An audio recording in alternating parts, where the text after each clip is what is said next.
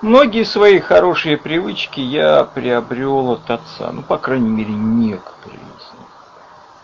Например, любовь к чтению. Нельзя сказать, что отец меня прям воспитывал, прививал любовь к книгам. Он этого специально не делал. Самое лучшее воспитание – это свой личный пример. Отец просто ложился на диване и читал книги. Он любил читать. Брал в библиотеке большие стопки, быстро их читал, прочитывал.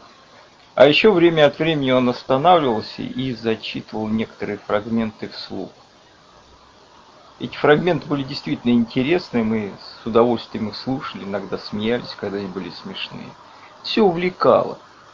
И я помню такой момент, как я ложусь рядом с отцом на диван, держу букварь, еще не умея читать, и просто листаю страницы по обезьяне подражаем. Еще одна черта характера, которая тоже возникла под влиянием отца, это некая насмешливость. У отца было прекрасное чувство юмора. Он все время отпускал какие-то шутки, рассказывал смешные истории – и когда рассказывал даже сам о себе, то относился с неким чувством юмора. Умел так насмешливо взглянуть на, на самого себя и на свою жизнь. Даже когда рассказывал истории о ситуациях, которые были довольно-таки опасные для него. Ну и еще одна черта, которая сформировалась у меня под влиянием отца, это глубокая ненависть к вредным привычкам в первую очередь к алкоголю. И в этом случае тоже отец мне не говорил, что пить и курить вредно и не надо. Наоборот, он пил и курил. И пил даже очень много. Но именно глядя на отца, на его пример, который он мне демонстрировал и показывал на то, что происходит с пьяным человеком, у него очень довольно-таки рано появилось абсолютно четкое сознание, что я никогда не буду брать в рот алкоголь. Я помню даже, наверное, где-то еще в девятилетнем возрасте это э, было у меня совершенно четко сформировано, и с тех пор мне ничего не изменилось. Отец прожил очень странную, саморазрушительную какую-то жизнь. Он словно вел жизнь, какую-то непрерывную борьбу, стараясь себя как-то уничтожить. С ним постоянно случались какие-то нелепые, страшные истории. О, у него вырезали язву желудка. Перед этим я прекрасно запомнил, как он мучился – и корчился на диване. Он однажды в пьяном виде жарил рыбу и приложил ее к себе, там, только что снятую со сковородки. В итоге образовался страшный ожог. Он, кстати, потом очень с большим чувством юмора рассказывал, как в больнице ему этот ожог отдирали кожу, и он орал там на всю округу громко. Он тогда над этим тоже посмеивался.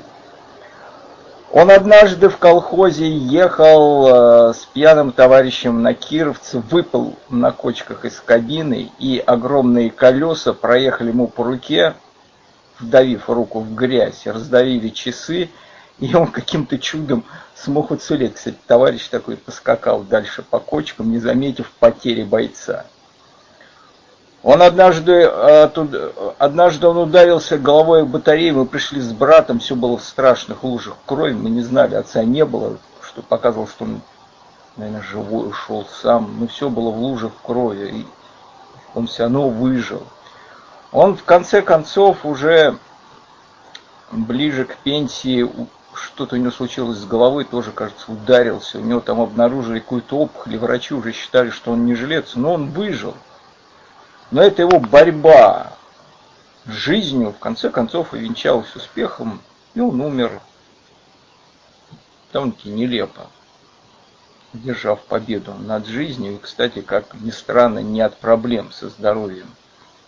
Такая вот удивительная жизнь моего отца стала для меня какой-то загадкой. Мне было не совсем понятно, что же такое и зачем, главное, сделал с собой довольно-таки неглупый, довольно-таки самообразованный человек, имевший много разных интересов в жизни. Не сказать, что я прям ломал специально голову над этой загадкой, но она легла некой такой тенью у меня, там, фоном. Я время от времени вспоминал и задумывался. И вот только годы спустя, много читая, многое пытаясь понять относительно жизни, относительно самого себя, я вдруг пришел к выводу, может быть, довольно сомнительному, что, быть может, самая обыденная повседневность несет в себе некий яд, от которого хочется убежать, хотя бы в алкогольное забытие. Причем именно ну, довольно-таки спокойная повседневность. Я не говорю о тех случаях, когда какую-то трагедию или боль пытается залить алкоголем. Тут все понятно. Когда от какой-нибудь утраты жизнь становится настолько невыносимо, что сознание становится врагом. Но я говорю о том, что даже вполне мирная и спокойная повседневность несет в себе какой-то невыносимый яд. И когда я примерно так это понял, ну, не сказать, что я полностью смирился с жизнью, с тем, как прожил ее отец. Но, по крайней мере, я, может быть, что-то понял в том, что с ним произошло. Я сейчас перечитываю и читаю книги Мирча Иляды, которые еще не читал. Если вот сжато изложить главную мысль, которая мне кажется важной, это то, что архаический человек считал наш мир, в котором мы существуем, результатом нарушения изначальной целостности. Это какой-то обломок такой. И существование в этом обломке, в этом историческом времени довольно-таки мучительно. И чтобы эту муку выносить, архаический человек постоянно обращался к этому изначальным образцам, он тянулся к ним. Он жил постоянно на них концентрируясь, обращаясь к ним в каких-то этих цикличных обрядах. Касаясь их, он мог жить здесь. Кроме того, он жил тоской по возвращению к этим истокам, которые должны, э, это обновление времени, произойти в итоге такой катастрофы цикличной, и когда этот мир вернется в изначальное состояние. Кроме того, некоторые э, народы жили такой тоской, поисками земного рая – вот он описывает э, со ссылкой на какого-то бразильского этнолога о племени индейцев, по-моему, Гварини, Сан-Паулу, которую там обнаружили, которые около 400 лет блуждают в поисках земного рая. Они ищут эту идеальную, сохранившую еще какие-то образцы, эти первичные земли. И они живут тоской об этом начальном состоянии. Я помню, что когда после перестройки стали массово издаваться Библии и Евангелия, я купил такое издание Евангелия, в котором каждое Евангелие было напечатано в отдельной брошюре. И Евангелие от Иоанна я все подчеркивал красным карандашом, выделяя наиболее интересные места –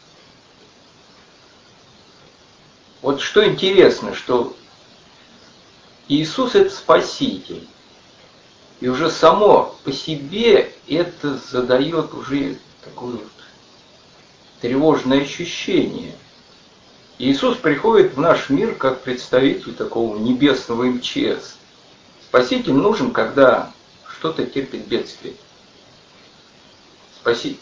Иисус приходит в наш мир как спаситель мир, который терпит какое-то бедствие. И он постоянно проводит такую конфронтационную черту. я не от мира сего. Более того, он с миром всем находится в некой брани, битве.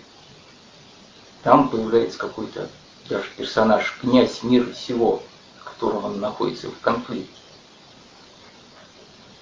Все это задает ощущение такое тревожное, что с нашим миром что-то очень неблагополучно. Что наш мир находится в нехорошем состоянии, если требуются такие акции спасения. И понятно, что гностицизм с его радикальным выводом о том, что наш мир – это вообще творение какого-то недалекого и даже злого демиурга, это ошибка, возникшая в результате каких-то каких там странных пертурбаций. Он не возник на пустом месте. Авраамические религии, ожидающие религии, это не религии цикличного времени, вечного возвращения. В них время превращено в вектор. Но этот вектор не уходит в бесконечность. Он устремлен к конечному пункту, когда произойдет там явление Мессии, страшный суд и некое исправление мира. Авраамические религии, в том числе христианство, живет ожиданием. Смысл истории именно в этом. Страшный суд это не только восстановление справедливости воздаяние, это как бы разъяснение, для чего как бы это все было. Это венчает историю и как бы все расставляет по местам. И можно жить в истории, когда ты устремлен к этому конечному пункту. В этом христианский, например, смысл истории. Или иудейский смысл истории. Чаяние пришествия Машаха. Когда этого пункта нету, когда он исчезает, то, в общем-то, разлагается сам смысл этой религии. И когда в этом старом религиозном ожидании случился некий надрыв, то на свет явились новые формы хилиазма, прогрессистские. Там можно даже проследить этот интересный переход. Например, Мир Челяды пишет, что эти путешествия искания Колумба, они были пронизаны эсхатологическими ожиданиями. А пуритане бежали из Европы, из этого старого света в новый мир, как из земного ада – они вот этот миф, миф этот града на холме, нового града чистого от всех этих злодеяний Старого Света, они пропитывали это учение. Потом это перевоплощалось в этот американи, американский прогрессизм. В этом плане интересно учение Николая Федорова, который, будучи православным христианином, тем не менее говорил о том, что творение Бога как бы не завершено, и оно должно продолжиться через человека. А все эсхатологические образы мрачные там, конца света, они являются предупреждением. И мир Челяды говорит о том, что, конечно, марксизм является новой формой хилиазма. Но за всем этим крылось нечто мрачное. Ницше сказал Бог умер. Традиционно архаичный человек тоже говорил, о, если не о смерти Бога, то о разрыве связи с этим Богом, Творцом.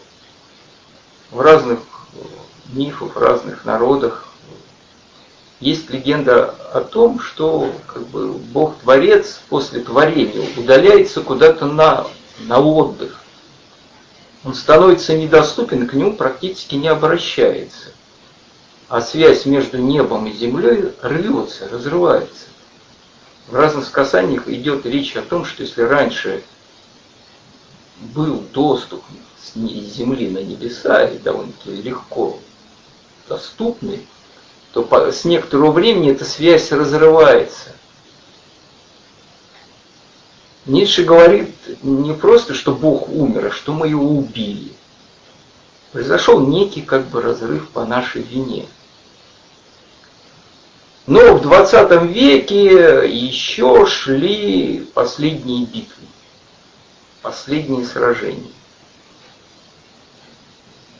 И вот в фильме Луи Маля, по-моему, режиссера, мой, мой ужин с Андре, где разговор такой длится о разных темах, о театральных, он в какой-то момент становится тревожным, и звучит фраза, что может быть 60-е, это последняя пьянка человечества перед уничтожением.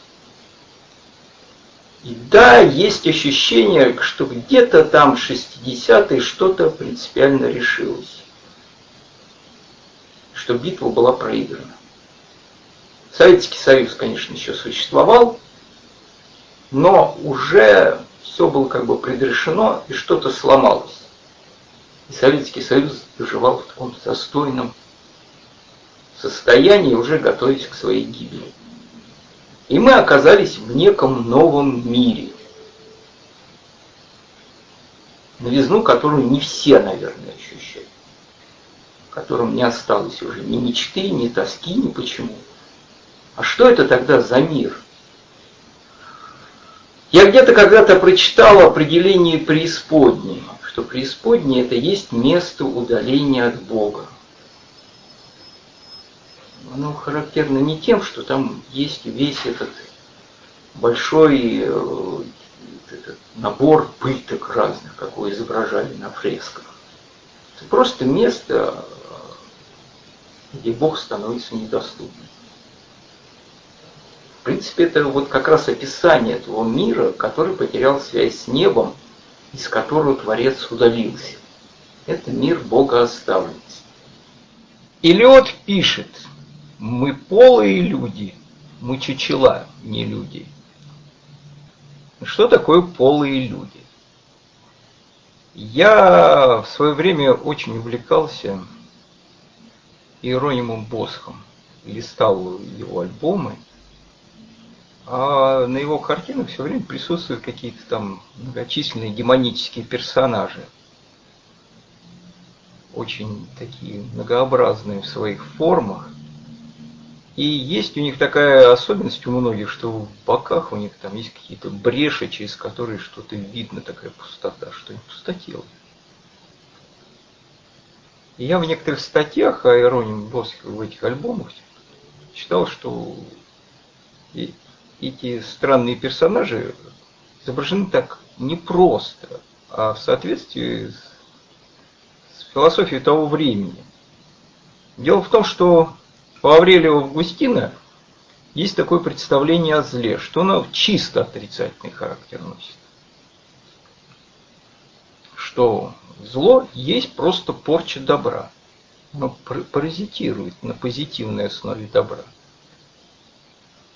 что абсолютного зла по этой причине не может существовать, потому что абсолютное зло есть абсолютная пустота. Это такое отсутствие. И здесь можно еще вспомнить это каббалистическое понятие клепот, там, сферы зла, который тоже представляет собой такие скорлупы, шелуху, Джим Джармуш снял недавно новый фильм под названием «Мертвый не умирает». В этом фильме блестящий актерский ансамбль, но при этом не, вот нельзя сказать, что здесь в сюжете используют какие-то внезапные повороты, или здесь э, используются какие-то особые спецэффекты. Вообще фильм какой-то на редкость безыскусный. Режиссер не пытается нас поймать все эти киноиллюзии. И делает это нарочито. Особенно это становится ясно в тот момент, когда два персонажа его фильма начинают обсуждать сценарий этого фильма, говорить о нем. Он эту иллюзию как-то э, вполне сознательно разрушает. И, видимо, только для того, чтобы донести некое послание. Он показывает какой-то апокалипсис на Земле. Солнце долго не заходит на закате, что-то происходит в мире, животное убегает от человека, и под конец из могил начинает вылазить зомби. Ну, конечно, в поиске свежатинки. Но зомби тоже какие-то интересные. А вот они пожирают там двух женщин, а после этого запивают их свежим кофе. У зомби э, не полностью утрачены интересы. Что-то главное в них там вот такое из прошлого осталось. Э, алкоголичка, встав э, там, со скамейки, стонет вино. Посреди дороги стоит труп женщины, девушки, которая, э, красуясь, говорит «мода». Зомби ползут к витринам магазина. У них остались базовые потребительские инстинкты.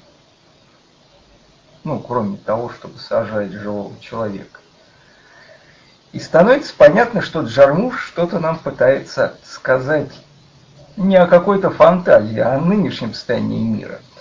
И это становится очевидно, когда вот э, сидящий в кустах отшельник Боб, с которым, скорее всего, режиссер себя и отождествляет, дает в финале фильма итоговый комментарий к происходящему.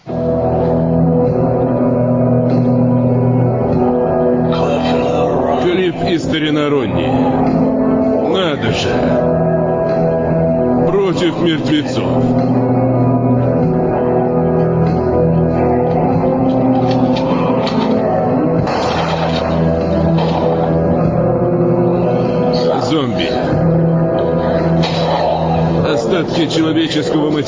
my